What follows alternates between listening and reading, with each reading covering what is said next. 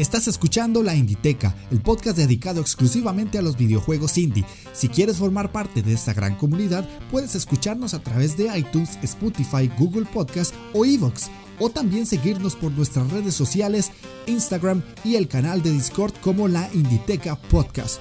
Únetenos y forma parte de esta gran pasión de los videojuegos independientes.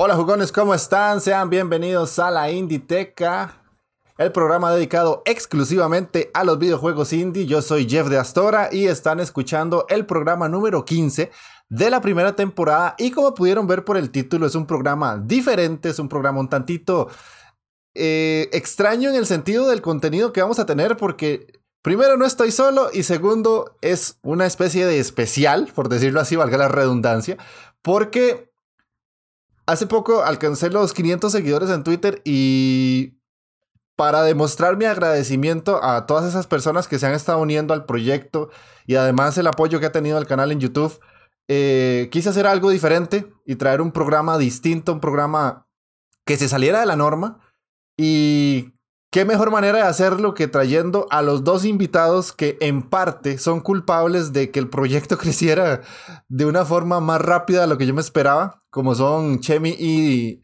eh, Gendo de Retrograma. Así que ahorita los voy a presentar, pero vamos a tener una charla, vamos a tener una conversación muy suelta. No va a ser un programa con escaleta ni, ni estructurado como ustedes están acostumbrados a escuchar, sino que va a ser una charla entre amigos. Así de sencillo porque ellos eh, desde el día en que les hablé y el día que participaron en el programa se ha se ha gestado una amistad a la distancia bastante bonita y mucha gente en el programa nos ha dicho que tenemos una química bastante buena. Y quise invitarlos, aprovechando un poco la situación esta del, coronavirus, que hasta cierto punto permite este tipo de cosas, porque en situaciones normales, con una vida normal, planear este podcast habría tomado muchísimo tiempo. Así que no quiero agregar más. Y como siempre les digo, pónganse cómodos, agarren su mando, presionen Start porque iniciamos partida.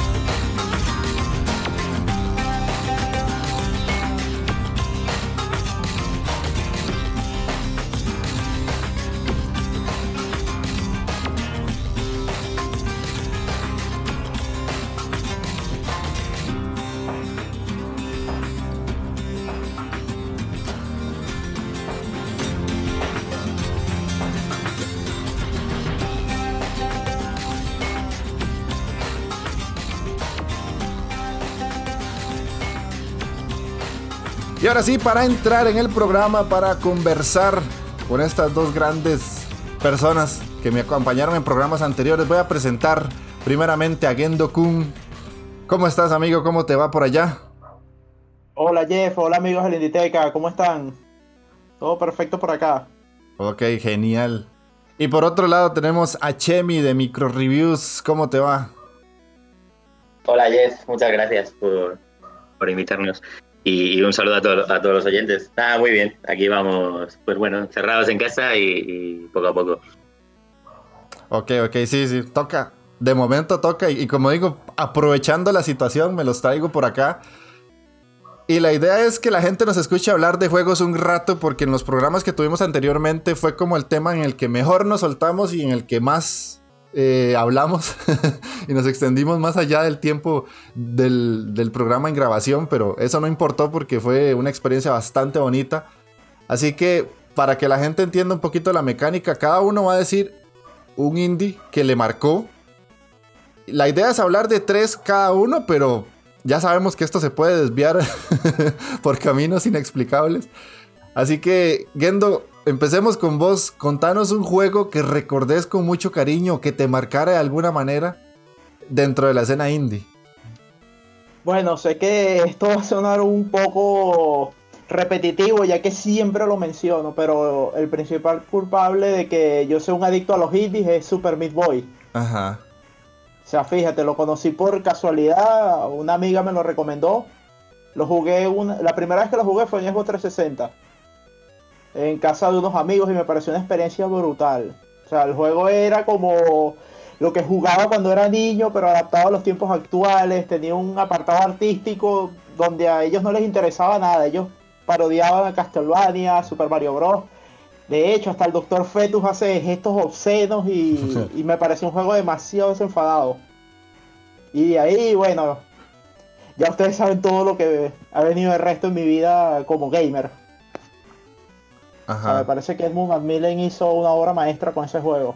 Y bueno, ya de ahí vinieron sus otros éxitos, que es el Binding of Isaac, eh, la colección del sótano, que son varios jueguitos para adultos. Muy son cortos pero muy entretenidos. Pero... ¿El, Super Meat Boy lo, lo, pasaste al 100% o te pasó como me pasó a mí que yo con terminarlo me di como por satisfecho? sí, yo también, yo igual.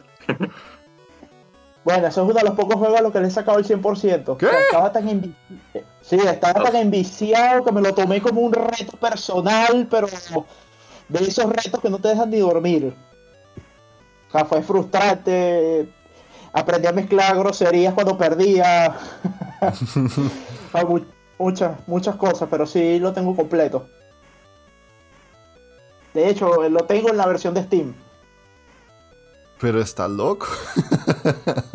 ah, fue una locura. O sea, el juego me tenía enviciado. Yo no dormía tratando de completarlo. O sea, me pareció muy, muy. Porque, como te digo, o sea, básicamente el juego es todo con lo que yo había crecido, lo que eran los juegos de NES, los de Mega Drive, los de Super Nintendo. O sea, fue amor a primera vista lo que yo sentí con Super Meat Boy. Ajá. Sí, yo creo que es un juego que nos ha marcado a muchos. Porque, ya solo la estética que ya, claro, lo ves y te vuela un poco la cabeza porque es tan diferente a lo que estábamos acostumbrados. Sí. Y luego lo, que dice gente, esa jugabilidad de, que, que, nos gusta tanto, claro, de NES, de los clásicos. Es un juego que está tan bien hecho que es maravilla, claro. Sí, y fue, y fue uno de los responsables que rompió la burbuja que tenemos en la actualidad. De Sí, totalmente. Porque si no, él hubiese seguido siendo un jueguito encerrado en Newgrounds.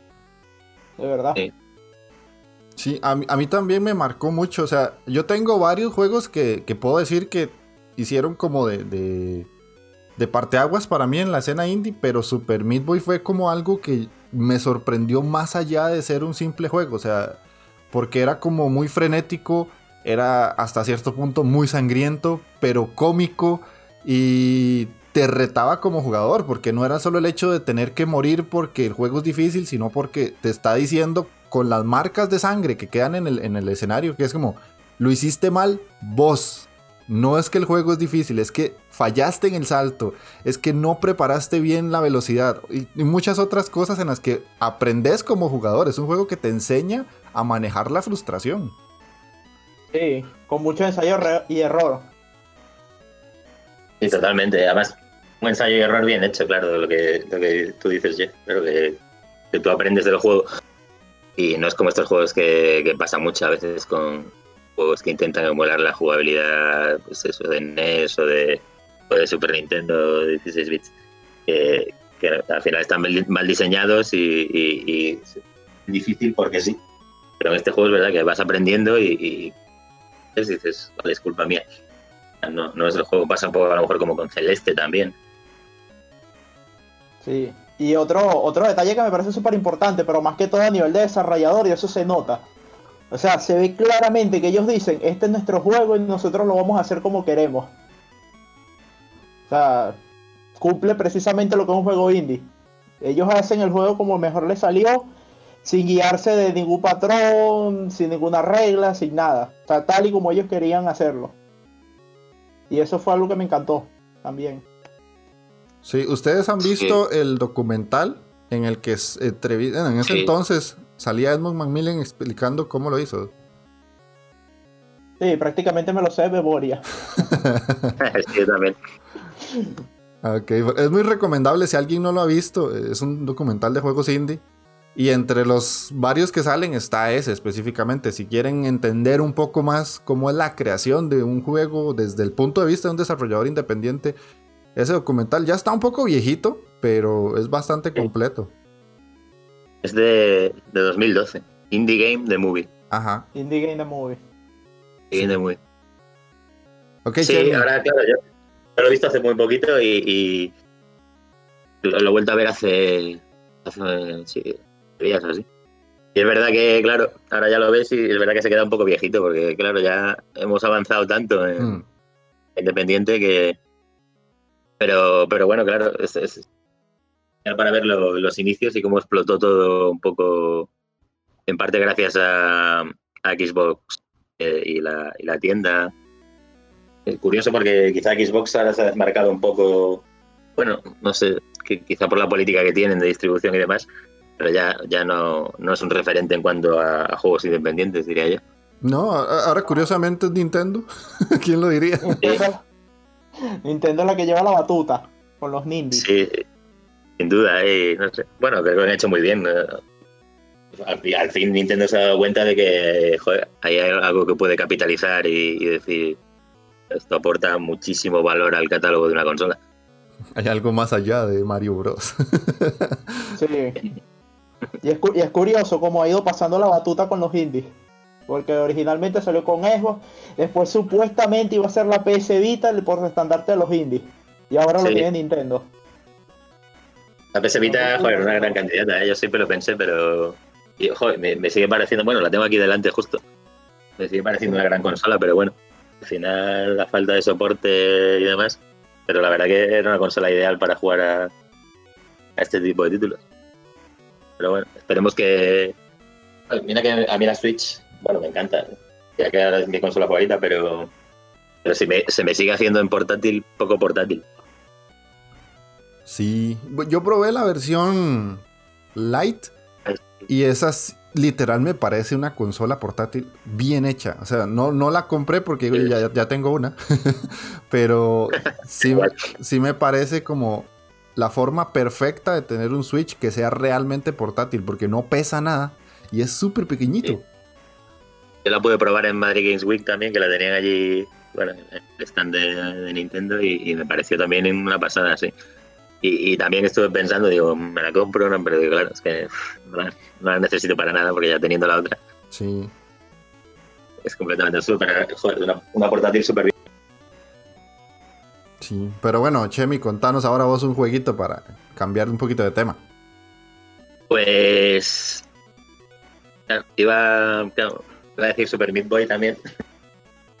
Pero vamos a cambiar. Entonces, eh, bueno, a mí uno que me ha marcado mucho es Shovel Knight. Ah, me lo quitaste. Nos estamos robando. Estaba, estaba claro que nos íbamos a robar nosotros. Sí, sí. porque- Pero bueno, sí, Sho- Shovel Knight también es otro de esos juegos que, mm, bueno, quizá a día de hoy ya no se ve tan, tan fresco, ¿no? Pero porque, bueno, ya claro, ahora han salido millones de plataformas pero, pero en su momento jo, me pareció una, una obra brutal. O sea, desde el pixel art que tiene, que es cuidadísimo, toda la imaginería que tiene, la jugabilidad me parece prácticamente perfecta. O sea, no, sé, al nivel de, de un Mario. Me parece, Mario me parece lo mejor en cuanto a saltos, plataformas y demás. Mm. Pero Shovel Knight, sí, un juego hecho con muchísimo cariño. Y, y además, jo, eh, se nota mucho el, el mimo que le han puesto eh, sacando las expansiones gratuitas, las actualizaciones que tiene.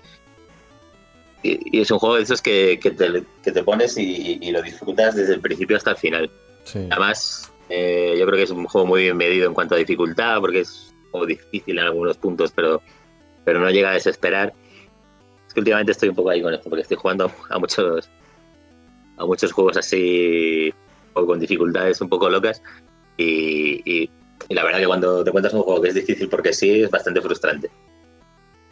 Y, lo que decía antes, no se trata de imitar, de decir voy a hacer un juego retro, arcade y va a ser difícil ir 20.000 veces en un nivel, porque yo soy el desarrollador y me da la gana.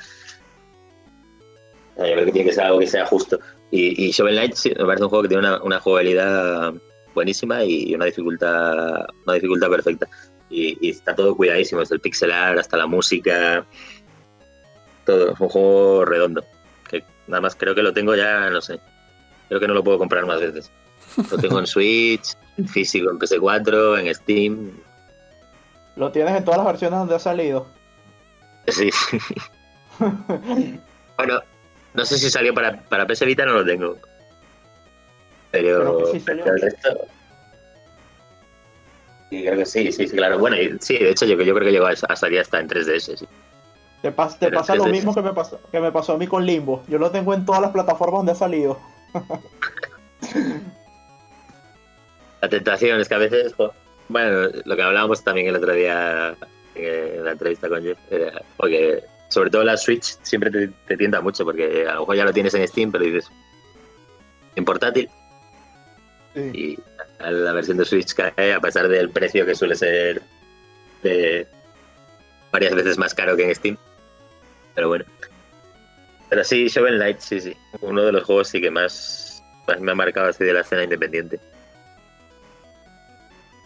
Ok, eh, no sé, Kendo, ¿vas a decir algo de Shovel Knight? Porque si no, yo aquí me despiporro.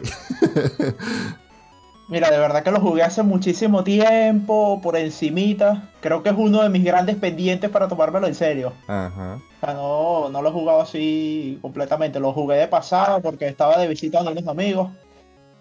Y de verdad que me sorprendió bastante la experiencia, pero no, no lo he vuelto a tocar. Ok, yo, yo es que o sea, Shovel Knight para mí es como esa experiencia que no solo me marcó, sino que es culpable de lo que estoy haciendo a día de hoy. De hecho, en algún momento yo busqué la manera de que el podcast tuviera algo relacionado a Shovel Knight, pero digo yo, no, es que es demasiado. O sea, voy a llegar a ser cansino con ese tema porque es prácticamente mi indie favorito. O sea, no hay otro juego que supere Shovel Knight de momento por lo menos en la escena indie, no triple A es Dark Souls, pero o sea, Shovel Knight me marcó al punto de que yo lo he pasado varias veces cuando casi nunca vuelvo a pasar un juego después de terminado una vez. Y yo lo jugué cuando estaba en la universidad, yo casi no tenía dinero, entonces lo jugué pirata. Y apenas pude comprarlo, lo compré. Porque digo yo, no, es que no puedo tener ese descaro de decir que es mi juego favorito y no comprarlo. Y no comprarlo. Y de hecho, lo volví a pasar cuando lo compré. Me faltan las expansiones, pero es que es un juego que me gusta tanto que me da una pena que las expansiones no me gusten. pero sí sé que tengo que pasarlas y algún día le haré un especial en el podcast, pero al juego completo, o sea, expansiones, todo. Pero es que eso es un análisis que me va a llevar horas de hacer porque sé que es muy largo. Y me falta un tatuaje de Shovel Knight porque es un pendiente que tengo en mi vida. Nada mal, nada mal. Eso es verdadero amor. Sí, eso ya, ya. Sí. Algo que sí me gustó de Shovel Knight es que él te enseña a jugarlo. No es que te tira a tu suerte y haces lo que, lo que tengas que hacer o lo que tu habilidad te, te imponga, sino que él mismo te va progresando como tienes que irlo jugando. Exactamente, exactamente. Y es un juego que como dijo Chemi, es difícil hasta cierto punto, pero no es injusto. Entonces, sentís un, avance progresivo en lo que vas haciendo. Exacto, es, es intuitivo también. Sí, sí.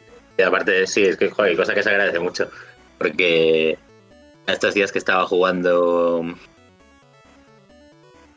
a Super Cyborg, que, también lo reseñó Gendu en, en Retorama, era como, uff, madre mía, qué difícil los últimos niveles. Ese es para volverse loco. Sí, sí, es que me daban ganas ya a veces de patear el ordenador. es que no, no, no, no. te diré, ese el que más me costó fue el nivel 3. Sí, es que aparte es verdad porque está un poco desbalanceado, sí.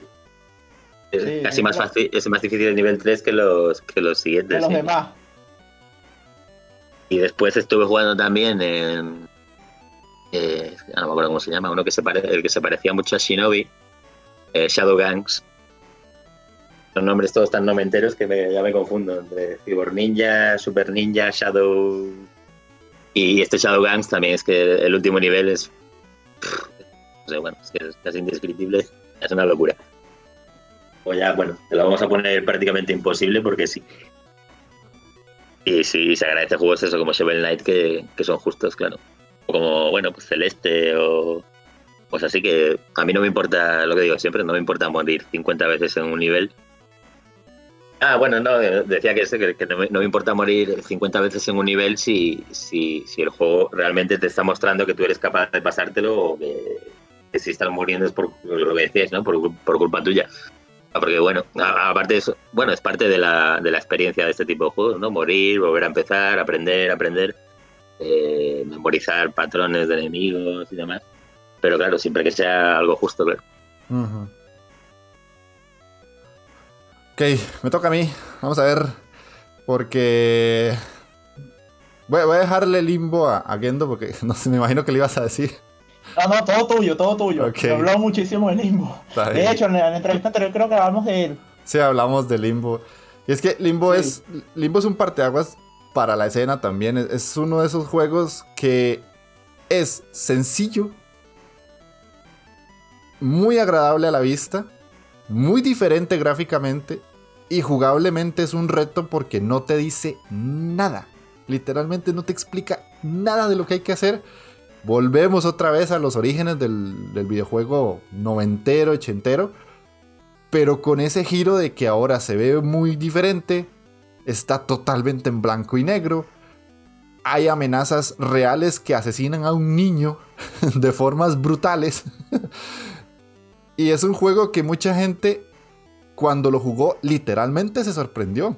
Yo el primero, obviamente, porque fue algo que yo decía, ¿esto qué es? ¿De dónde salió? ¿Quién lo creó? ¿Por qué no es un juego que está en muchos medios? ¿Por qué no Sony le está dando bombos? ¿Por qué Microsoft no está diciendo que este es un juegazo o lo que sea? Y ahí fue donde yo conocí el término indie. Para mí, Limbo fue el que me introdujo a entender qué es ese, concepto.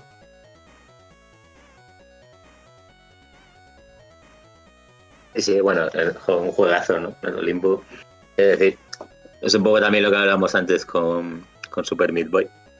Que, claro, que quizá a, día de hoy, en 2020, eh, la gente que no lo conozca, pues lo verá como algo más típico, quizá, porque ya han salido 200.000 juegos en blanco y negro y con una estética parecida, pero en el momento súper rompedor, claro, y es, es, lo que decías, Jeff, que claro, lo ves y, en su momento dices, joder, ¿quién ha hecho esto? ¿Por qué? ¿Y por qué no se le da más, más visibilidad a un juego como este?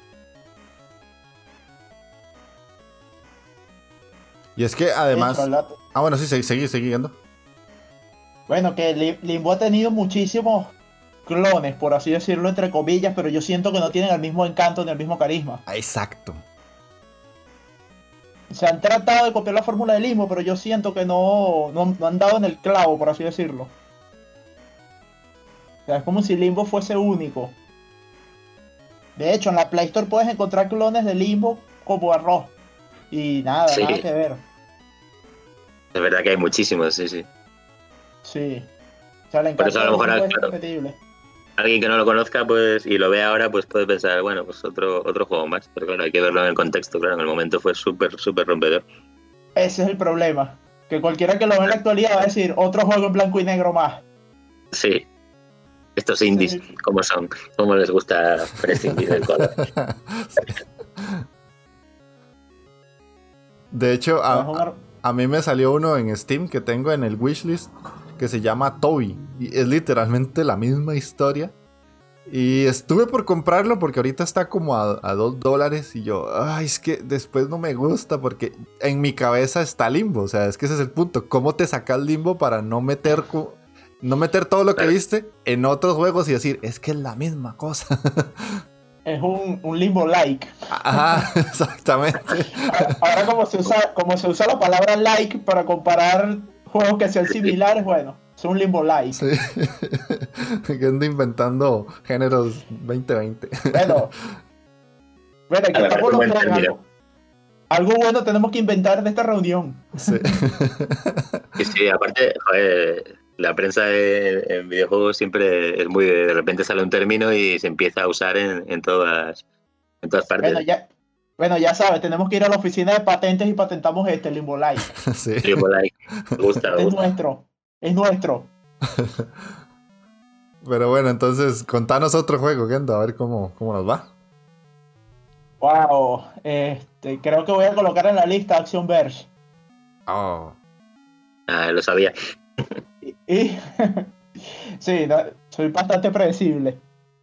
Y todos saben Pero por bueno, qué. yo ¿Saben, que mis géneros favoritos son los Metroidvania. Ajá. Para, para mí eso es es el pináculo de lo que son los videojuegos. O sea, de verdad. Lo, o sea, no sé cómo decirlo. Sé que muchos son fans de los de los sandbox, de los de los RPG, de los juegos de acción y aventura, pero yo siento que lo mejor son los los Metroidvania. Ahora, ¿por qué creo que Action Verge es uno de los mejores? Porque él toma la fórmula de sus padres, que son obviamente Castlevania, Symphony of the Night y Super Metroid, y lo hace suyo, pero que no queda como un simple clon, sino que les da una identidad propia, Mm. gracias al lore y todas las cosas raras que tiene que vivir Trace por el camino. Al que la verdad que el arsenal de armas es demasiado elevado. De hecho, creo que tiene demasiadas armas para todo lo que tenemos que hacer ahí. O sea, Sí. me parece, la jugabilidad es demasiado pulida. O sea, es impresionante cómo, cómo tomaron lo mejor de dos juegos que ya existían y lo mejoraron a un nivel que pensábamos que no era posible. ¿Y Porque ustedes saben que yo vivo pregonando en Twitter como una religión que Super Metroid es lo mejor de la historia. Ajá. Entonces Action Verge vino y me dio una cachetada. No, yo soy uno de los mejores también. Y que lo hiciera solo un tipo, o sea, una sola persona hizo todo eso. Y lo hizo durante su tiempo libre. O sea, el tipo salía del trabajo y se sentaba a programarlo. O sea, increíble. O sea, es impresionante todo el trasfondo que tiene ese juego. Y nosotros aquí grabando un podcast, bueno, Grabando un podcast, hablando sobre él y los limbolazos. hablando sobre él. O sea, increíble, increíble. Ah, es una yo, para mí es un juego que me encanta y, y- y yo creo que pasó quizá un poco desapercibido también en su momento. ¿no? Yo me acuerdo de, de comprar la, la edición leccionista, pero no sé, súper barata en, en una tienda game, pero como por, no sé, Sí. 10, 15, 15 euros la, esta Multiverse Edition. Y una pena, Ah. porque es un juego, es verdad, que se le da muy poco reconocimiento para, para el valor que tiene. Sí, y de hecho, no, no solamente el reconocimiento, sino que mucha gente lo, lo ve y es como. Sí, es que es, como Metroid y ya. Y literalmente lo que dice Kendo, o sea, es que agarra lo mejor de y lo pule más de lo que ya estamos acostumbrados. Y es como, dude, ¿cómo hiciste esto? ¿Qué hacías en tu tiempo libre? ¿Por qué estás ahí escondido? Y si ustedes lo siguen en Twitter, es un hombre súper sencillo. O sea, es alguien que yo creo que a día de hoy se puede dar el lujo de ya vivir un poco de los videojuegos, pero antes de eso él ni siquiera le pasaba por la cabeza llegar a lograr lo que logró. Claro, él, creo, él revolucionó un género. Sí. Sí, Y solo. totalmente. Y solo. Es lo, lo increíble. Es una pasada y además yo creo que es, bueno, otro como los que hablábamos antes, ¿no? Otro título que en su momento, si lo ves ahora, claro, a lo mejor queda un poco... Bueno, a mí me sigue pareciendo sin duda de los mejores, pero claro, después de él han venido 800.000 Metroidvanias. Pero Sí. cuando salió Action Verge no, no, no teníamos cantidad, ahora pues... eh, bueno, es que bueno, Acción, Eh, sale- fue el que Ver fue el que marcó el camino de cómo eran los Metroidvanias indie. Y ahora tenemos Claro. Cell, tenemos Blasphemous, tenemos... Ayúdenme, ayúdenme.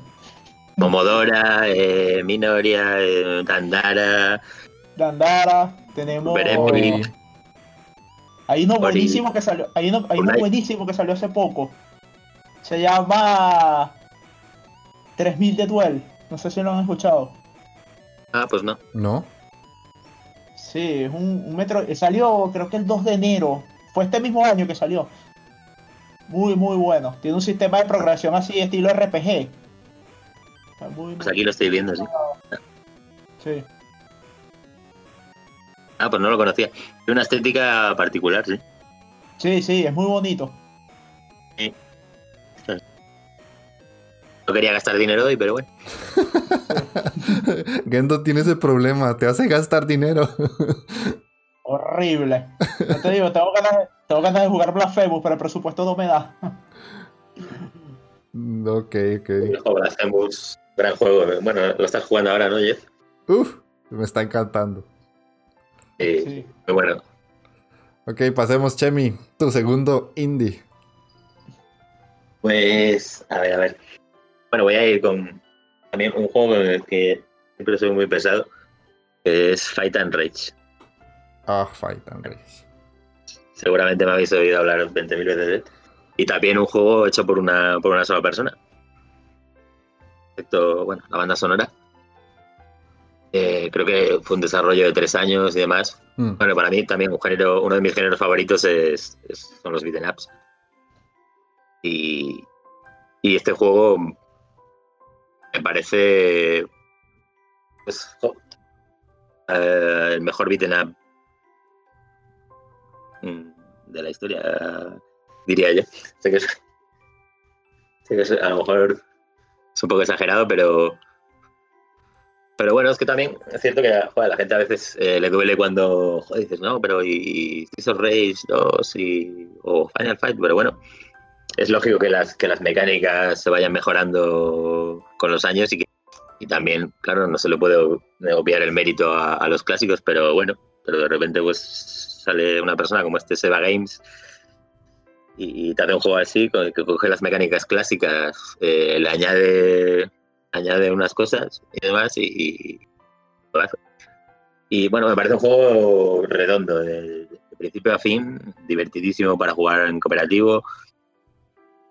Eh, tiene unos niveles súper bien construidos, los enemigos, eh, los patrones, los combos.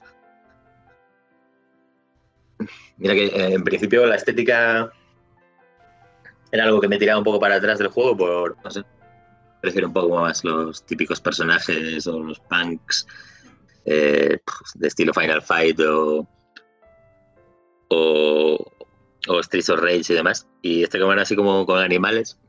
Pero fue una vez jugarlo y, vamos, me quedé enamoradísimo de ese juego. Mm. Me parece brutal de principio a fin, también con una dificultad, bueno, elevada, porque al final el género lo requiere. Que si, si un juego como estos fuera muy fácil, te lo acabarías en, en media hora. Pero sí, un juego sí, enorme y, un desarrollador también que, lo hizo solo y me parece que tiene un mérito, un mérito terrible y espero que, que, saque más cosas. Yo es que estás escuchando, estamos, estamos grabando más bien a 25 de abril y justamente hoy o mañana, 26 al mucho, sale un podcast en el que entrevista a Seba Games Así que. Ah, qué bueno. Eh, cuando se publique este, que va a ser hasta dentro de unos días, eh, el de Seba Games ya se publicó, entonces vas a tener ahí una entrevista con él. Y él me contó muchas cosas que yo digo. ¿Qué nivel de persona? ¿Qué nivel de profesional por lo que tuvo que hacer? Porque me parece increíble todo lo que él pasó como persona en una situación complicada y logró y está logrando con este juego que no solo vos me has dicho que es uno de los mejores o el mejor beatmap que existe, sino que hay un, hay un pensamiento general de que él llegó a perfeccionar algo que se creía estaba ya en un top con los juegos viejos, bueno, viejos, eh, los juegos retro, que, uno pensaría ya no había forma de superar. Es el sí, Exactamente. Sí, sí, de hecho, yo siempre digo que, bueno, y le tengo muchísimas ganas, pero que Streets of Rage 4 lo tiene difícil para, llegar a ese nivel, porque es que es un nivel, o sea, son unas mecánicas clásicas que ha cogido, pero las ha pulido de tal manera. No pasa. Y además, jo, pues estoy deseando escuchar el entrevista. Qué ganas. Y además, ya, bueno, por lo que he interactuado con él por Twitter, una persona bajísima y. Ana. Sí, no, eh, como persona es, muy agradable de tratar. Gendo, ¿lo habías jugado este o no? Pero de hecho, coincido con ustedes, es el mejor beat'em up de la historia. O sea, sé que. Nos van a llover piedras. Es el mejor O sea, nada más con eso lo digo todo. O sea, el juego tiene unos gráficos, me parecen espectaculares. Una mezcla de lo clásico con lo nuevo. O sea, la palabra neo-retro que yo utilizo mucho. Mm. O sea, si quieres ver. O sea, cuando alguien me pregunte qué es el neo-retro, mira cómo se ve Fight and Race. Eso es lo que yo llamo neo-retro. O sea, la música es espectacular, el juego se juega bastante bien. Y algo que me llamó muchísimo la atención de Fight and Race es que para hacer un beat em él tiene una duración bastante inusual. ¿No se han fijado que la partida dura casi una hora? Sí. Cuando generalmente esos juegos duran como 15, 20, 25 minutos como mucho. es verdad que es, más largo de lo normal, sí. Sí, es muchísimo más largo de lo normal. Pero no, no es aburrido, porque no estás dándole golpes a todo lo que se atraviese, sino que también estás eligiendo tu propio camino, eligiendo aventuras, buscando desbloqueables, hay bonus. O sea, me parece que Sebas hizo un excelente trabajo agarrando todo lo que le gusta y perfeccionándolo. O sea, se nota que hay mucho cariño, hay mucho estudio, mucho profesionalismo y él sabía exactamente lo que estaba buscando, que es lo, lo importante. Crear una excelente experiencia para todos. Sí, sí, sí. Sí, sí, qué maravilla. Lo, respeto mucho. Todavía, joder, me sorprende cuando hablas de, a lo mejor de él en Twitter o hablamos de él y hay gente que no lo conoce. Digo, joder, qué pena. Qué pena. Y, sobre todo, joder, mucha gente que veo, mucha gente que le, le encanta los retro y retro, retro, retro. Es joder, pero ¿por qué no le das una oportunidad a juegos como este? Sí, sí, de hecho. Pero bueno, vamos a pasar a otro más, eh, uno que traigo yo, que es Bastion. Bastion es un juego que me marcó porque fue algo muy diferente, era algo que yo nunca había jugado, porque es una historia muy distinta, es una forma de jugar muy diferente, si bien tiene eh, pequeños tintes de un hack and slash o de un juego de vista isométrica, lo lleva a un nivel diferente, porque la forma visual en la que está presentada era algo que yo nunca había visto. Que tenga un narrador que te está diciendo siempre cosas y te pone en duda de lo que estás haciendo y las acciones y te dice, ¿estás seguro de que quieres hacer esto? Y, vos como jugador llegas a un punto en el que, uy, habré tomado la decisión buena o la decisión mala. Y además que el escenario se vaya cayendo, que los enemigos cada vez sean más difíciles, que tengas que reformar algo sin saber el por qué. Porque la historia empieza con que el personaje eh, pierde todo, literalmente, y no se acuerda de, de nada de lo que estaba antes de la catástrofe que sucede en el juego. La música es una de las cosas más hermosas que he escuchado yo en un videojuego. Y la historia, el cierre que tiene, te deja con un mind blow que vos decís como, ¿qué coño acabo de jugar? y yo literalmente a partir de Bastion me hice, pero fan, fan, fan, fan de los desarrolladores porque era algo que no había jugado así hasta ese tiempo. No sé ustedes si lo han jugado o no. Eh, sí, yo lo jugué en el iPad hace... bueno, en, no, en, el, iPhone, sí, hace, hace ya un montón. Y claro, bueno, pues como otros juegos que hemos hablado, otro de esos juegos que te vuela la cabeza, claro.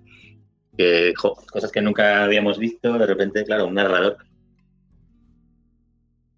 Eh, lo que haces. Aunque me, dio un poco de, de, cosa que esté en inglés, o sea, que el narrador eh, hable en inglés, porque mientras vas jugando y tal, a veces pues me perdía un poco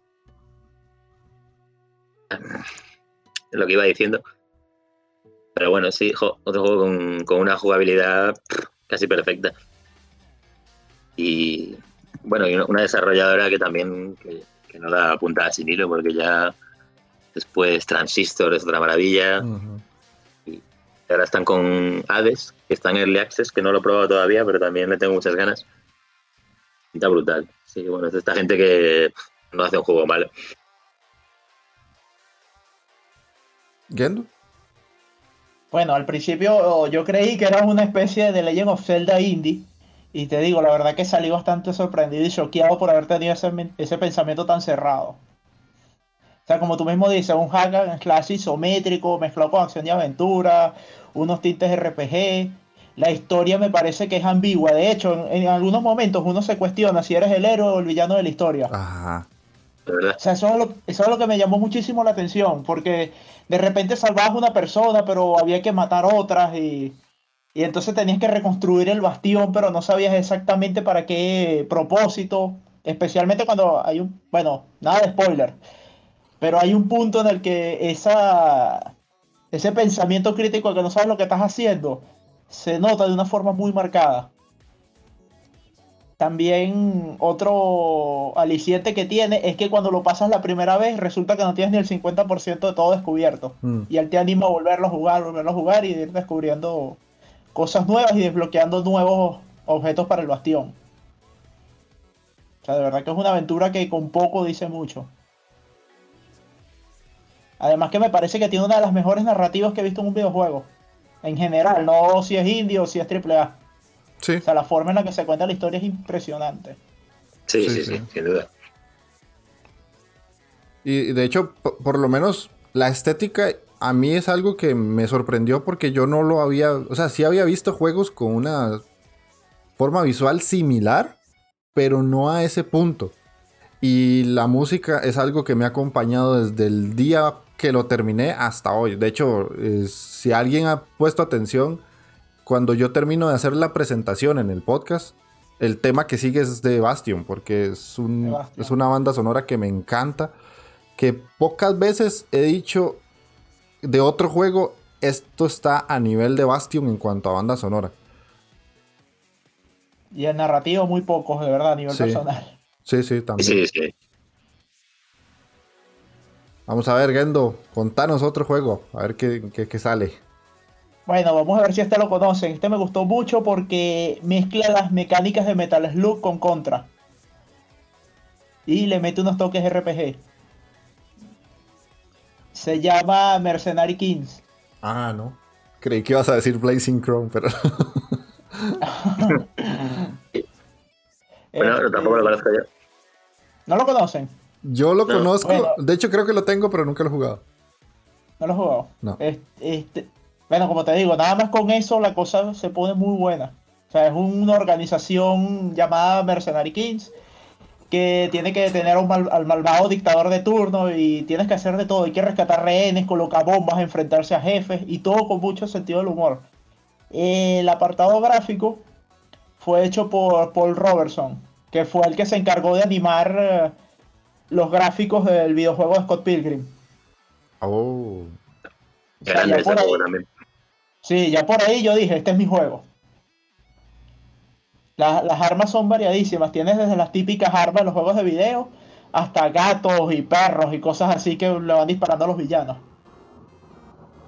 Y ves unas parodias, o sea, puedes ver parodias a Rambo, a Terminator, a Depredador, al mismo Contra, a Metal Slug. O sea, me parece un juego muy, muy sólido y muy bien hecho.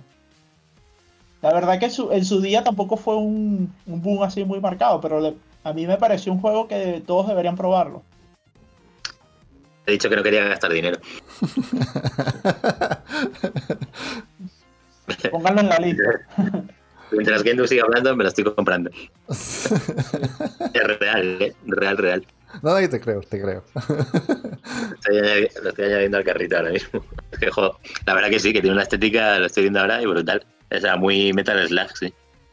Sí, se ve como es parecido a Metal Slug, similar.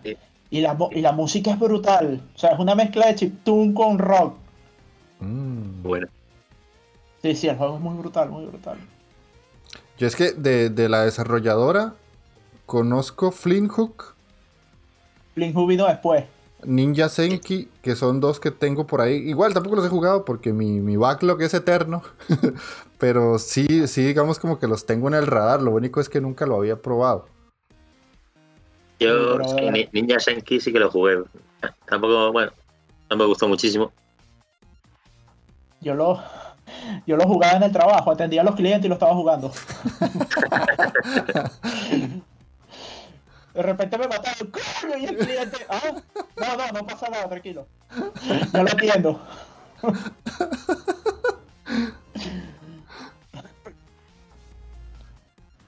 Sí, no, es, un gran pendiente que tengo yo. Sí, de verdad que les recomiendo mucho Mercenary Kings. O sea, si, te, si les gustan los Romangón, son fan de Country Metal Slug, no van a salir decepcionados. Ok. ¿Y has jugado Broforce, que es como algo similar? ¿Podría decir? Sí, ju- jugué Broforce y su spin-off, que es Spendables, que está basado en la película de los Spendables. Ajá, sí, sí. Sí. ¿No, ¿No se parece a Mercenary Kings o sí tiene algo de, o sea, como para dar una referencia extra? No, lo único así que tienen en común es que son del mismo género, pero el resto son distintos. Ah, ok, ok. O sea, como te digo, en Mercenary Key tú vas comprando armadura, la vas mejorando, mejoras tu equipo, mejoras las armas, compras municiones, mejoras las municiones. Eh, incluso hasta el mismo fuerte va mejorando, van saliendo nuevas tiendas y nuevas, nuevos recursos así para ir mejorando tus habilidades. Mm, Y el juego es súper largo, o sea, para hacer un Romangón es extremadamente largo. Yo creo, yo creo que lo tardé como 40 horas en pasarlo la ¿Qué? primera vez. Wow, Sí, más o menos. hostia. Bueno, y de paso tienes que hacer. Y de paso tienes que hacer grinding porque hay que obtener dinero y puntos de habilidad. Nada, esta noche, lo- esta noche lo probaré. Sí, créeme que no vas a salir decepcionado para nada. Aseguro que no. Ok, Chemi, vamos con vos, tu tercer juego indie. Pues, pues bueno, ahora sí que voy a tirar de un clásico que, bueno, que también me, me marcó mucho y que es Hotline Miami. Online Yo Miami. que- supongo que, bueno, un poco como otros juegos que, que hemos hablado, eh, claro, marcó una tendencia clarísima. Pero bueno, diría que brutal de, de esta estética de, de los, de los años 80. estética Como, como, como con Limbo que hablábamos, por ejemplo, pues claro, se ha copiado ya hasta la sociedad Mm. tanto en todo, es que está en, no sé, eh, están intros de canales de YouTube, en cualquier cosa, no sé, ves, ves, ves esa estética. Pero Hotline Miami, claro, en su momento sí, también fue muy rompedor, por un poco por la historia, que mm, lo que estamos, aunque siempre ha habido juegos violentos, pero algo así tan crudo, eh, quizá era bastante bastante sorprendente en el momento en que salió. Jugabilidad, claro, también. La jugabilidad que ha sido ya. Si la estética ha sido copiada, la jugabilidad copiadísima. Ya te hacen amar este, este hobby porque. Cuando, claro, la primera vez que lo juegas te das cuenta, ¿no? Dices, joder, hay vida, hay vida más allá. Y vida más allá. allá. Hay vida más allá de Uncharted. Otra vez que va a llover piedras. Eh, pero sí, bueno, una historia madura, sí, una jugabilidad sí, perfecta. Es, es que es un juego de esos que, que yo diría que es prácticamente prácticamente perfecto. Yo es que es, es un juego extraño en mí, porque la primera vez que lo jugué no me gustó. Y yo decía, pero ¿por qué? O sea, ¿por qué hay tanta gente que le gusta? A mí no me está llamando. Hasta que ya le agarré como el, el- el ritmo y entendí la mecánica y entendí cómo era que se tenía que sortear los niveles. Y fue donde hice clic con el juego. Ya después dije, ah, es que ah, estaba haciéndolo mal. Y la historia, pues, no la entendía en un inicio. O sea, era, era muy extraño, era algo como, como muy psicodélico que yo decía, pero esto Muy qué psico- es? sí, muy psicodélica te voy a decir. Y hasta que lo terminé, yo ya después procesé todo y dije, ah, no, sí, es un juegazo. Porque, o sea, crear algo así de preciso, que tiene tantas variantes y que te reta a, a intentarlo, intentarlo y decirte, hacelo, hacelo, vos podés. Nada más pensá mejor la jugada. Me gustó mucho, o sea, es un juego que sí, sí me gustó.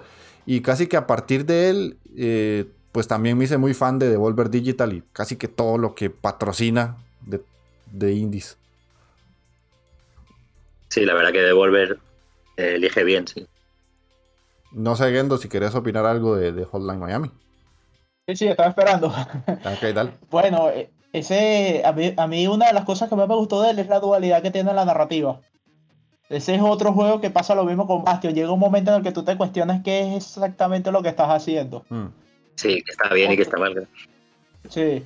Otro, otro punto muy fuerte que tiene en cuanto a la jugabilidad es que se pueden completar los niveles de la forma en la que queramos. O sea, y eso le da una, una rejugabilidad altísima porque podemos inventar X cantidad de tácticas para poder completar los niveles.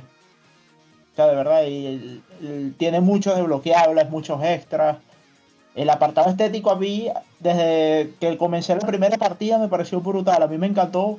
Era, es una vista así superior en pixelar con unos colores psicodélicos de fondo. O sea, de verdad que me pareció muy atractivo. Pero como... Lo de, la, dualidad narrativa está clarísimo, sí, sí, eso es. pero como le pasó a Jeff la primera vez, a pesar de que me gustó mucho los gráficos, no lo entendí muy bien y no, no lo seguí mucho. Después al poco, al poco tiempo lo retomé y ahí fue donde lo, lo pasé. Y después cuando me decidí a sacarle 100%, se me dañó la partida. No. Y entonces ahora, ahora me quedé estancado en la misión del banco y no paso de ahí. Qué manco. Esta parte. Dale, dale, dale. Ah, decía que, claro, que es, que es un juego que vino. Bueno, ya no, sé, en qué fecha salió la película, pero con Drive también la película, no sé si la habéis visto. Sí. Y, y yo creo que tiene mucho que ver también en cuanto a, a estética y, a referencias. Y, y después, sí, jo, lo que, me, lo que comentabas de que llega un punto en que ya no sabes lo que está bien o, lo que está mal de la dualidad narrativa, es que es, yo creo que también me pasa un poco con Katana Zero, que es, es como un ensayo sobre la violencia de los videojuegos. Algo que damos siempre por hecho, ¿no? En los videojuegos, de decir, pones aquí tienes que matar. Bueno, nosotros llevamos tanto tiempo jugando que ni te planteas el por qué, pero si pusieran un extraterrestre de repente a los mandos, diría, ¿tengo que matarlos o no? ¿Por qué? Hmm. Y yo creo que con en Miami, sí, igual que sí, también Katana Cero son como dos ensayos sobre, sobre la violencia y te hace un poco cuestionarte por qué, por en los videojuegos siempre, o bueno, no siempre, claro, pero en un 90% de los casos eh, nos ponen en situación y tenemos que matar todo lo que se mueve. Sí, sí, de hecho. Sí, yo lo que iba a decir es que, que Gendo puso que qué manco. Y de hecho, es un juego que te. Como que te tira mucho esa piedrita. Aquí en mi país decimos que, que, te tira la piedra en el sentido de que te ofende. De decirte, no lo lograste, ¿verdad? Sos bien malo, no lo lograste. Estaba ahí, lo tenías que matar, tal vez de un portazo, le hubieras tirado la katana, le hubieras disparado y salir corriendo. No lo hiciste vos. El malo sos vos. sí. sí, sí. Y el 2 me parece mucho más difícil todavía. Sí, es, un infierno. ¿sí? Yo el 2 no lo he jugado. Más bien, yo les iba a comentar si ustedes han jugado o no el que está en el Devolver Bootleg, que se llama Hotline Milwaukee, que es con gráficos, pero 8 ah. bits. Igual es, pero no, no, no, lo he jugado tampoco. Solo he jugado el 1 y el 2. Ajá, ok. Es súper cortito. Eh, eh, de hecho, el, el The Borbet Bootleg estuvo gratis hace, hace un fin de semana. Por dos días y me dio tiempo de pasarlo. Es literalmente Hotline Miami, pero como en chiquitito. Es, es muy corto. Tiene un jefe final. Y te pone como el mismo cuestionamiento. Y me gustó mucho porque es eso. Es bajarle aún más la calidad gráfica. Y hacer el reto más sencillo, pero igual de disfrutable. Que no pierda la esencia. Exactamente, o sea, me, gustó que lograron eso, que la esencia se mantiene con un juego incluso más simple. O sea, de que ellos ya el concepto lo tienen tan bien trabajado y tan bien pulido que no importa en qué estética lo pongan, el juego funciona. Funciona como sea, exacto. Entonces eso me llamó mucho. Si en algún momento tienen la oportunidad de, probarlo y de jugar eso, pues ya que les gustó tanto el 1 y el 2, pues este de fijo, de fijo les gusta. Y es. estoy, viendo ahora en YouTube y la verdad que gráficamente está muy bien. es, claro, 8 bits. Sí, sí. Una, estética súper atractiva. Ok, sigo yo, pero tengo un problema. Estoy entre Hellblade y entre Hollow Knight. no, o sea, son como dos juegos que yo literalmente adoro por igual. Eh, no sé ni cuál escoger, pero como ya le hice un programa a Hellblade y ya ahí prácticamente que desaté mi amor, voy a, voy a cantarme por Hollow Knight por si alguno de los dos quiere hablar por Hellblade. Yo encantado. Eh, Hollow Knight me marcó muchísimo porque fue llevar la mecánica de los Souls a un juego de plataformas 2D, que es como lo que a mí más me gusta, porque son los géneros que yo más adoro, el, plataformeo y, la estética en 2D, y además le sumamos Metroidvania. Y yo quedé maravillado con la estética porque pocas veces he visto juegos basados en insectos que esté tan pulido, tan bonito, tan agradable a la vista, porque yo no es que le tengo miedo a los insectos, pero no soy muy amigo de ellos. Y me agradó esa parte como caricaturesca, pero que a la vez tiene una historia súper oscura, con un trasfondo muy creepy, la verdad que sí, es, algo que cuesta explicar, y que es un juego que como todos los que hemos hablado es difícil, pero no castiga, y que te invita siempre a explorar, a ir un poco más. No es un Metroidvania fácil porque no lo es. Eh, el mapa es complejo, es enrevesadísimo. Hay muchísimos retos, hay muchas cosas por hacer. Y tras de eso le han sacado expansiones gratuitas que uno dice, para un juego que dura casi 50 horas me está sacando más. Estás loco. Pero Hollow Knight es, es otro de los juegos que me marcó a nivel de Shovel Knight, que curiosamente los dos tienen Knight en, el nombre. Y pues también tengo pendiente un tatú de, de, de Hollow. No sé si quieren opinar acerca de él, si lo han jugado, si no. Bueno, yo no lo, particularmente no lo he jugado, pero siempre me lo recomiendan y me andan regañando que lo juegue. Ay, sí. Me dicen, Gendo, ¿cómo tú puedes decir que te gustan los Metroidvania si no has probado Hollow Knight? Yo no, pero la verdad que no he tenido tiempo, pero de verdad que la estética me llama muchísimo la atención. Y en cuanto a la dificultad, parece que es un reto que, que hay que aceptar. El resto no, no conozco mucho más que las impresiones personales que he leído en redes sociales y personas así con las que he ido hablando. Pero de verdad que creo que es un gran pendiente que tengo que, cumplirle algún día. Sí, es que literalmente si, si sos fan de los Metroidvania, cuando lo jugues, te vas a dar cuenta de la grandeza del juego. No por el hecho de que sea perfecto ni nada, sino porque lleva o sea, mezcla, para mí es la mezcla perfecta de un Souls-like, ya que estamos dando palabras, y, el género Metroidvania, porque si ya has jugado alguna vez Dark Souls, te das cuenta que ellos agarran muchas mecánicas de ahí y las llevan a un nivel, en algunas ocasiones hasta más sencillo, para que el jugador no se sienta tan frustrado y entienda lo que es un juego de ese tipo. Y por otro lado, ¿sí? Ellos, ellos tomaron el concepto de. Y lo adaptaron al de al 2D. Sí.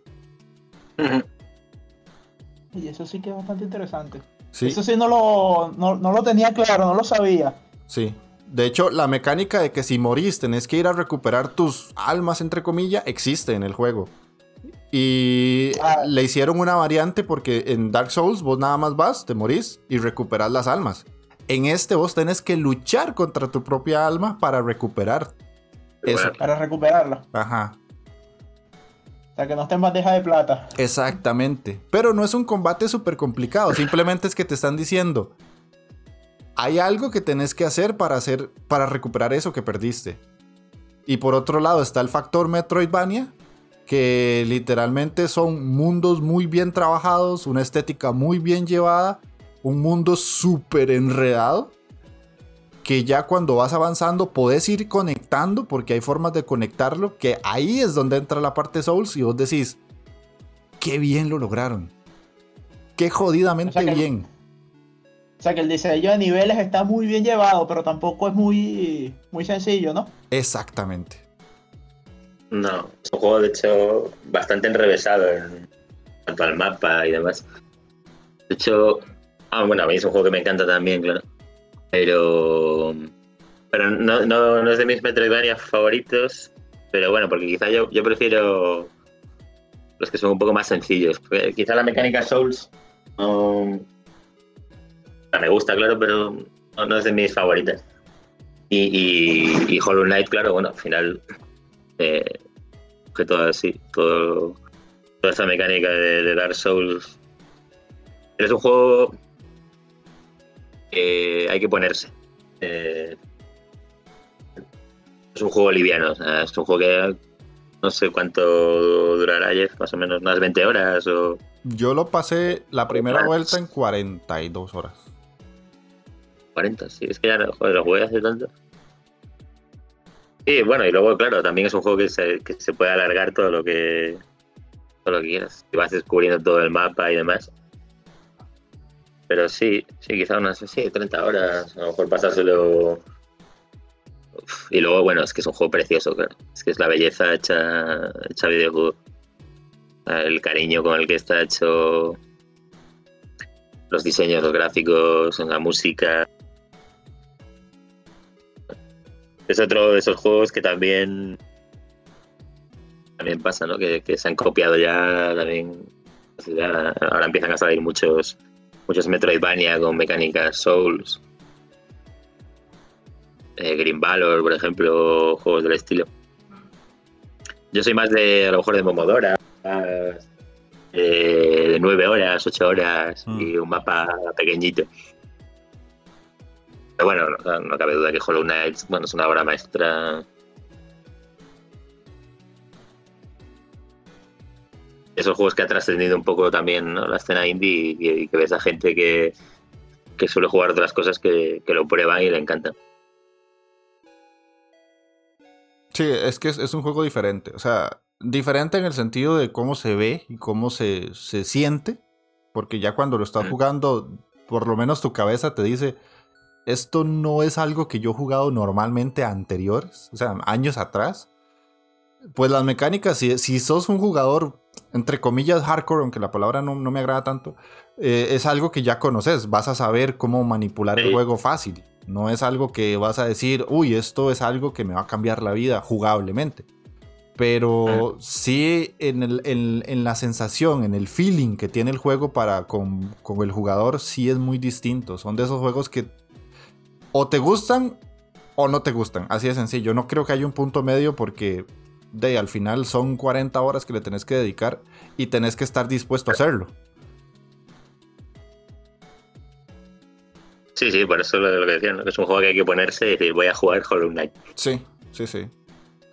Es como, bueno, no sé, hay muchos juegos, ¿no? Yo que siempre ando con tres juegos a la vez, más o menos los puedes ir compatibilizando, pero Hollow Knight exige exclusividad. Sí, son de esos juegos que si lo dejas de jugar por unos meses, la próxima vez que lo retomes vas a tener que volver a acostumbrarte a las mecánicas porque eh, necesitas hacerlo. O sea, el juego no te perdona el hecho de que lo abandones así como por muchos días o por muchos meses, porque mm, papito, aquí no. Tiene malas costumbres.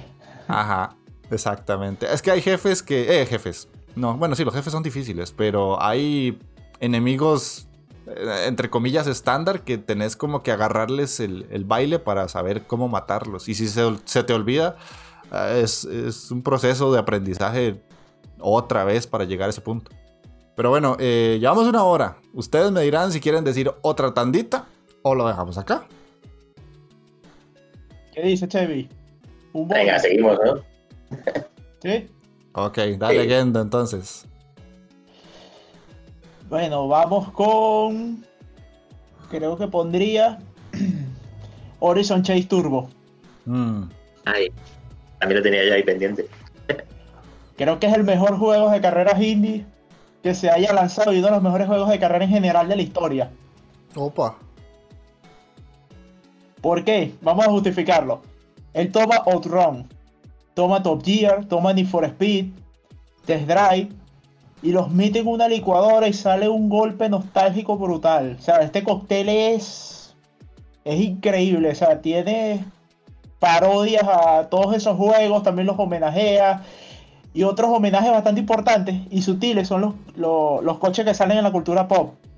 Y algunos coches de la escena latinoamericana. Mm.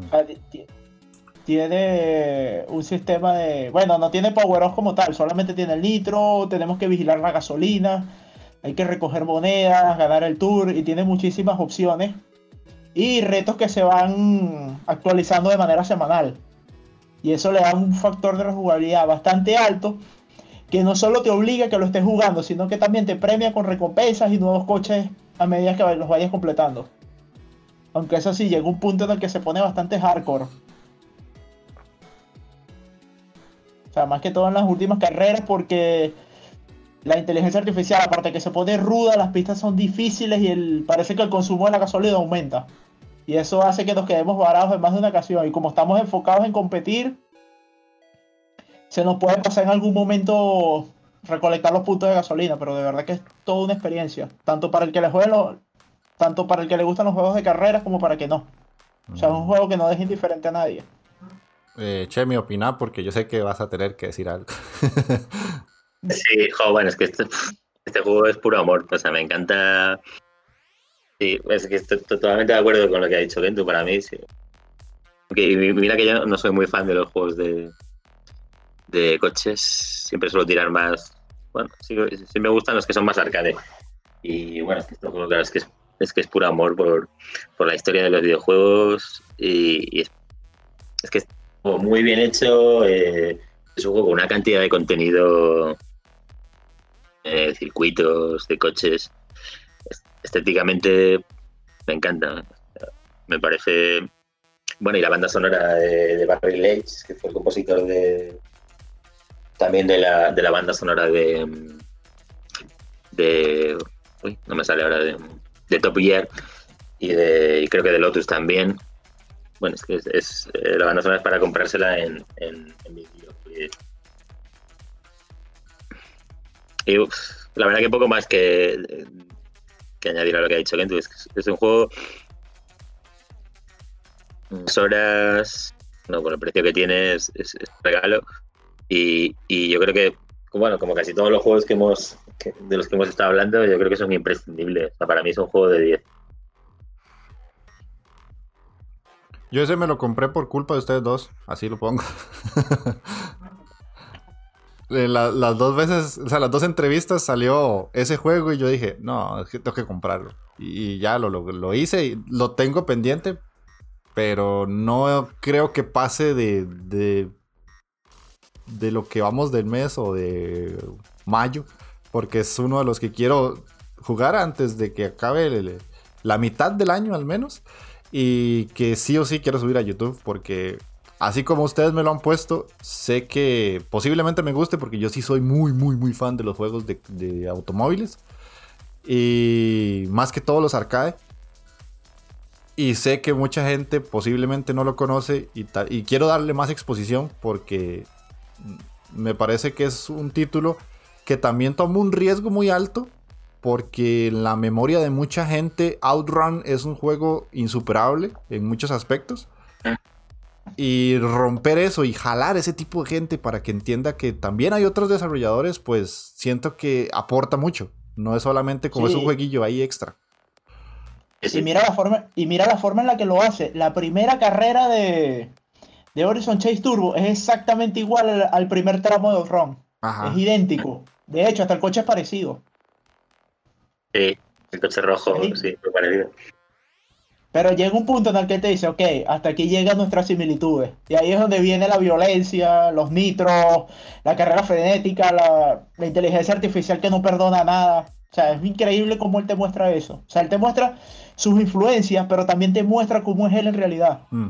Y todo desde, el principio, desde que el semáforo se pone en verde. O sea, muy bien logrado eso. Sí, en realidad se parece más a Top Gear, que al final los Run era como la carrera así contra el crono, ¿no? Pero, no, claro, las influencias están claras. Oh, y, y la verdad que siempre lo digo, pero qué, qué, juegazos se hacen en Brasil. Están saliendo una cantidad de juegos. Eh, bueno, este Horizon Chase. Eh, eh, todo lo de Bomb Service. Mm, Blazing Chrome. Blazing Chrome, sí. 99 vidas, que es un, un vida no ah, brutal. Sí. de verdad, 99 vidas. Tú sabes que ese juego está protagonizado por los integrantes de un podcast. ¿Ah, sí? Sí. No sabía. Esa 99 vidas es el nombre del podcast. Y, y protagonizaron su propio juego. Bueno, ya saben, esto puede ser una indirecta. Yo por mi parte, eh, lo que pasa es que necesitamos a alguien que nos lo haga. Sí, sí. Yo solo sé programar Hola Mundo. Sí. Yo poco más, ¿eh? Ok, Chemi, decinos otro entonces en este tanda bonus. Pues vamos con, con el último, pues Momodora, voy a decir. Mm. Otro juego que, que repito muchísimo. Eh, Momodora es, es la, cuarta parte de la, de la franquicia. Es Momodora Reverie Under the Moonlight. Como les gusta a los Metroidvania y poner esos, nombres largos.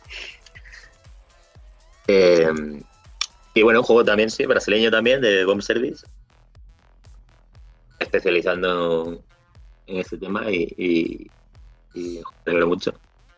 Y es un juego que me parece ideal para, sobre todo para la gente que, que empieza en el género, es, es perfecto porque creo que lo hablamos el otro día en la entrevista. Bueno, es un juego que dura unas 8 o 9 horas, lo cual a, a día de hoy me parece una duración perfecta para un juego. Mm. Tiene un mapa que, que no es muy largo, o sea, no es, muy, no es un mapa muy grande y, y- y el combate, sobre todo el combate, me parece que está súper bien hecho. Mm, Funciona genial. Los ataques, los combos. Que me gusta mucho en los juegos cuando es. Cuando atacas y golpeas y te da esa sensación, no sé explicarlo, como satisfactoria, decir, estoy golpeando. Eh, un juego que el combate, sobre todo, me parece que es lo que tiene más pulido y luego estéticamente, bueno, bueno también un pixel art súper chulo. Y, pero sobre todo eso, que es un juego que, mm, como digo yo siempre, no te hace perder el tiempo. O sea, nueve horas y nueve horas que te las pasas súper entretenido o divertidísimo. Cuatro tardes te lo acabas y dices, jo, pues me acabo de jugar un juegazo. También es cosa mía, pero cada vez me dan más pereza los juegos muy, muy largos. Yo creo que desde que jugué eso, Dragon Quest, eh, ya me quedé traumatizado. En plan, digo, ya no.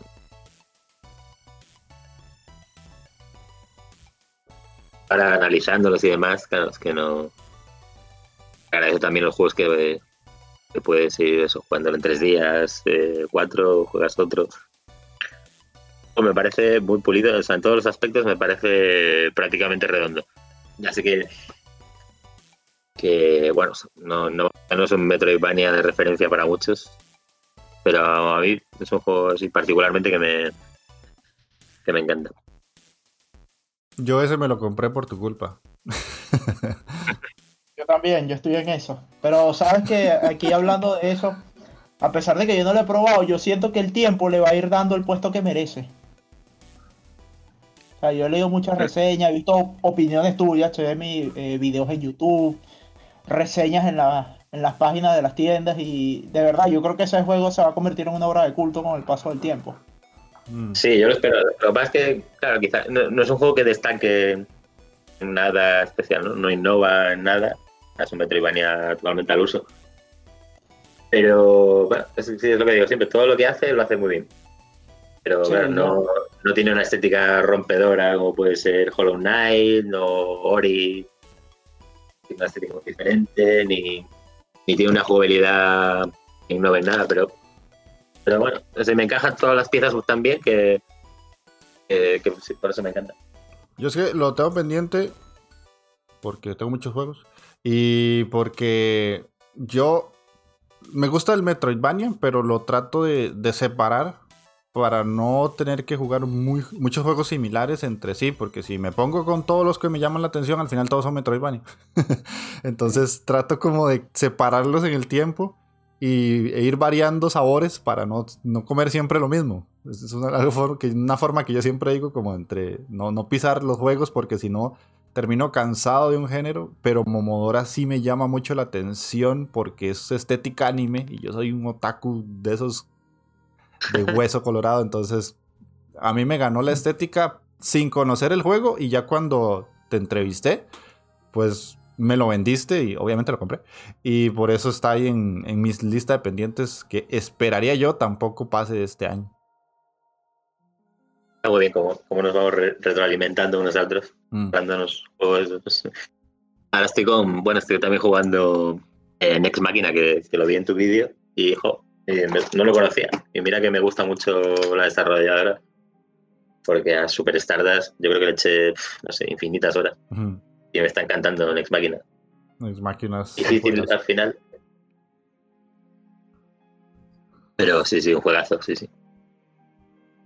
No sé, Gendo, si querías decir algo más o, o paso al mío. Continúa. Faltas Ok. tú. Sí. Yo iba a, a meter Hellblade, pero no. No quiero meter Hellblade. Porque quiero darle visibilidad a un juego que me parece que hizo algo que no han hecho los AAA. Y es hacer un juego de skate bien hecho. Que se llama Oli Oli. Es un juego de skate, pixel art, 2D, que me parece el mejor Tony Hawk desde Tony Hawk 3. Así se los pongo.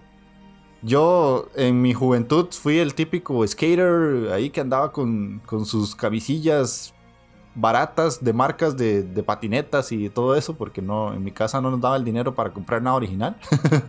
Pero yo era un fan de Tony Hawk de siempre, era- era como de mis juegos favoritos en PlayStation. Y no había tenido esa experiencia de volver a jugar algo de skate que me llenara. Hasta que vi Oli Oli. Porque Oli Oli te reta. Es ese típico juego que te dice que hay que hacer varias cosas en, en un trazado de, de inicio a fin. Y si no lo haces ahí, tenés que volverlo a intentar. Y volverlo a intentar. Y así te va como enseñando el juego que con tantas caídas y con tantos errores de no sacar puntos, las primeras partidas vos decís, es que no lo estoy haciendo bien, es que no entiendo el juego. Ya cuando le agarras el gusto, le agarras el toque y empezás a entender los combos, vas cumpliendo cada uno de los retos, vas subiendo y subiendo y subiendo hasta que ya completas el 100% y además el juego te dice, ok, esos eran los retos básicos. Te pongo esta lista a la par, que son los retos extra. A ver si los sacas, a ver si los tenés tan grandes. y Oli Oli me enamoró. No he jugado la segunda parte, pero me parece un juegazo que me sorprende mucho lo hayan logrado hacer en, en, en 2D y en pixel art. No sé si lo han jugado ustedes. No, de verdad que no lo conocía. No, yo, yo lo, lo tengo aquí en la vista, pero no, la verdad que no lo he jugado todavía. Me llama mucho la atención lo que dices, Jeff, de, claro, de que, jo, como yo, yo sí que he jugado a Tony Hawk y demás, y me llama la atención cómo, cómo han hecho para adaptar eh, esa jugabilidad a un juego pixel art, entonces. Se, se ve bastante interesante cómo adaptaron las mecánicas al 2D. Es que es curiosísimo porque ah, el juego en sí te dice, tenés que hacer un kickflip, eh, tail whip, no sé qué. Y en animación se ve, obviamente se ve sencillo, pero sí notas que está ahí como el truco. Y o que tenés que superar esta pantalla sin caerte o sin hacer un solo riel, sin tocar el riel una sola vez. Y es difícil porque estás acostumbrado a sacar combos.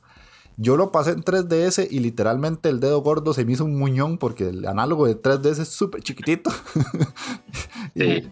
a mí me dolía el dedo de estar jugando eso, pero yo dije, por mis huevos que lo paso en 3DS porque no quiero pasarlo en otra consola.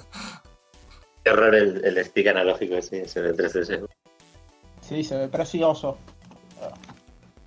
Pero creo, creo que lo, lo que me llama la atención de él es eso, cómo probar esas mecánicas en 2D. O sea, es lo que más me, Sí. me está llamando la atención. Si, si, si también fuiste como yo, de, de, de la adolescencia, niñez, de seguir todo este tipo de juegos, estoy seguro que te puede gustar porque es como rememorar los retos de los primeros Tony Hawk. Ya los, los Tony Hawk de Play 2 y ya más avanzados ya tenían cosas un poco extrañas que no tenían como mucho sentido y, y romper... Sí, era eh, raro. Sí, romper, qué sé yo, un cartel, un anuncio para que se cayera y se abriera otra parte del escenario. O sea, eso ya no era parte de los primeros Tony Hawk. Y Oli Oli No. conserva esa esencia, porque tal vez te dice, el primer reto de esta pantalla es hacer 50.000 puntos, hacer un kickflip y no caerte, pero cuando ya pasas ese primer nivel te dice, ok, ahora no son 50, ahora son 75, y ahora tenés que hacer este nivel sin caerte una sola vez. Y es, difícil, no es sencillo. Entonces ahí se los dejo, por si quieren entrarle a los viejos tiempos de la patineta. Apuntado. Además, ya que, ya que, lo tengo aquí en la vida. Ahora que, ahora que jugarlo, sí, sí, sí. Pero bueno, entonces, después de cuatro rondas, creo que salió una lista para la gente que nos va a escuchar bastante bonita, extensa, variada. Eh, un problema para cualquier billetera, diría yo. que lo diga Chemi, que ya se le fueron dos juegos ahí comprados. sí. ya tengo aquí instalado el Mercenary Kings. Ah, con Gendo es un problema. Y no sé si, si lees el retrograma, porque si lo lees ya es, olvídate del crédito de la 3. Y yo, y yo no sé por qué me echan la culpa a mí nada más, ustedes dos también. es que retrograma es una, es una joya para descubrir juegos. Pero bueno, entonces. Porque además que en Dubai al, al, a veces a lo indie, de lo indie, de lo indie, de lo indie. Es lo que, es lo que mola. Es como un arqueólogo de lo indie, este hombre. sí. Es genial. Pero bueno, eh, ese sería el programa. La verdad es que se me fue volando la hora y 20 que llevamos acá. Eh, ojalá podamos repetir en algún momento. Se me están ocurriendo varios programas como, qué sé yo, indies que son de nicho. Porque ahora que salió el tema por ahí de, de Momodora, me llama la atención hacer un programa de indies que no necesariamente son conocidos porque hay un como un espectro de indies que todos conocen, muchos de los que mencionamos aquí ya son conocidos por mucha gente, pero hay otros que están como por debajo de, del agua, que son hasta cierto punto muy peculiares. Se me ocurre ese programa por un lado, se me ocurre otro de indies de una estética específica, o de un género específico, no sé, mi cabeza está explotando ahorita en ideas. y ojalá que, el tiempo y, la vida nos permita volvernos a juntar. Yo les agradezco muchísimo por participar conmigo y, apuntarse en este programa porque yo sé que va a salir algo muy bonito. Y no sé si quieren decir algo más y si no pueden irse despidiendo. gracias a ti por la invitación y si quieres hacer programas con temáticas similares, por mí encantado. Perfecto. Pues sí, lo mismo que, que encantado, vamos, muchas gracias a ti por, invitarnos y, encantado de, volver cuando quieras y, ya, viendo las, las, temáticas que estás barajando, vamos, encantado de, participar. Ok, perfectísimo, entonces ya voy a tirar como la cantaleta desde el final del programa antes de despedirnos y es que si alguien quiere escuchar el podcast puede hacerlo por Spotify, Anchor, iBox, Google Podcast y eh, ver también todo el contenido que tengo en YouTube. Eh, todo lo van a encontrar como la Inditeca Podcast. Eh, si me quieren seguir en redes sociales, está Twitter y está Instagram, aunque Instagram lo tengo un poquito parado porque manejar dos redes sociales al mismo tiempo es un caos. Pero de igual manera, la Inditeca Podcast casi que todo se va a llamar así, porque por dicha escogí un nombre que no se repite en ningún lado. y también la Inditeca Podcast forma parte de la Embajada Podcaster, que es un proyecto que tenemos muchos eh, podcasters eh, de habla hispana que nos centramos únicamente en videojuegos. Si quieren saber más de eso, pueden buscarlo en Twitter como la Embajada Podcaster, así, literal. Y si tienen algún podcast y son de Latinoamérica, no me voy a cansar de decirlo, y quieren formar parte de esto, háganlo. Yo soy el único de momento, pero me encantaría que otras personas que hablan de videojuegos en Latinoamérica se sumen al proyecto porque es muy bonito y la idea es exponernos y que más gente nos escuche y llegar a más personas. Así que, Gendo, despedite para que ya podamos cerrar el programa. Bueno, muchas gracias por la invitación, gracias por el, por el agradable momento en el que hemos hablado de videojuegos desde una perspectiva muy amistosa. De verdad espero que haya sido de su agrado y bueno, Esperamos volver pronto. Ok, sí, ojalá que sea así sea. Chemi, un gusto, así que despedite. Pues igualmente, Jeff, muchas gracias y, eso. Un placer eh, hablar con, con vosotros de videojuegos. La verdad, siempre es interesante estas charlas. Y nada, encantado de volver cuando queráis, repetimos. Perfectísimo. Entonces, sin nada más que agregar, nos estamos escuchando en la próxima. Chao.